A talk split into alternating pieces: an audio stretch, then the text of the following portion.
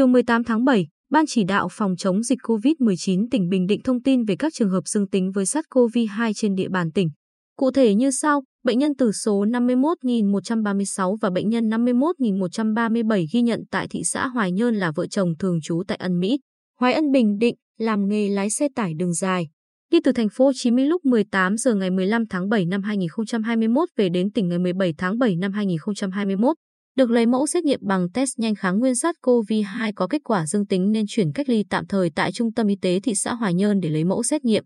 Kết quả xét nghiệm RT-PCR ngày 18 tháng 7 năm 2021 dương tính với SARS-CoV-2. Các bệnh nhân đang được cách ly điều trị tại Bệnh viện Đa khoa khu vực Bồng Sơn. Ngành y tế đã khẩn trương tiến hành truy vết các trường hợp liên quan, kịp thời khoanh vùng, phun khử khuẩn, tiến hành xét nghiệm SARS-CoV-2 cho các đối tượng liên quan tại những khu vực có nguy cơ COVID-19. Thực hiện biện pháp cách ly y tế phù hợp với các trường hợp F1 và F2 theo quy định. Như vậy, tính đến chiều 18 tháng 7, trên địa bàn tỉnh có 43 trường hợp dương tính với SARS-CoV-2.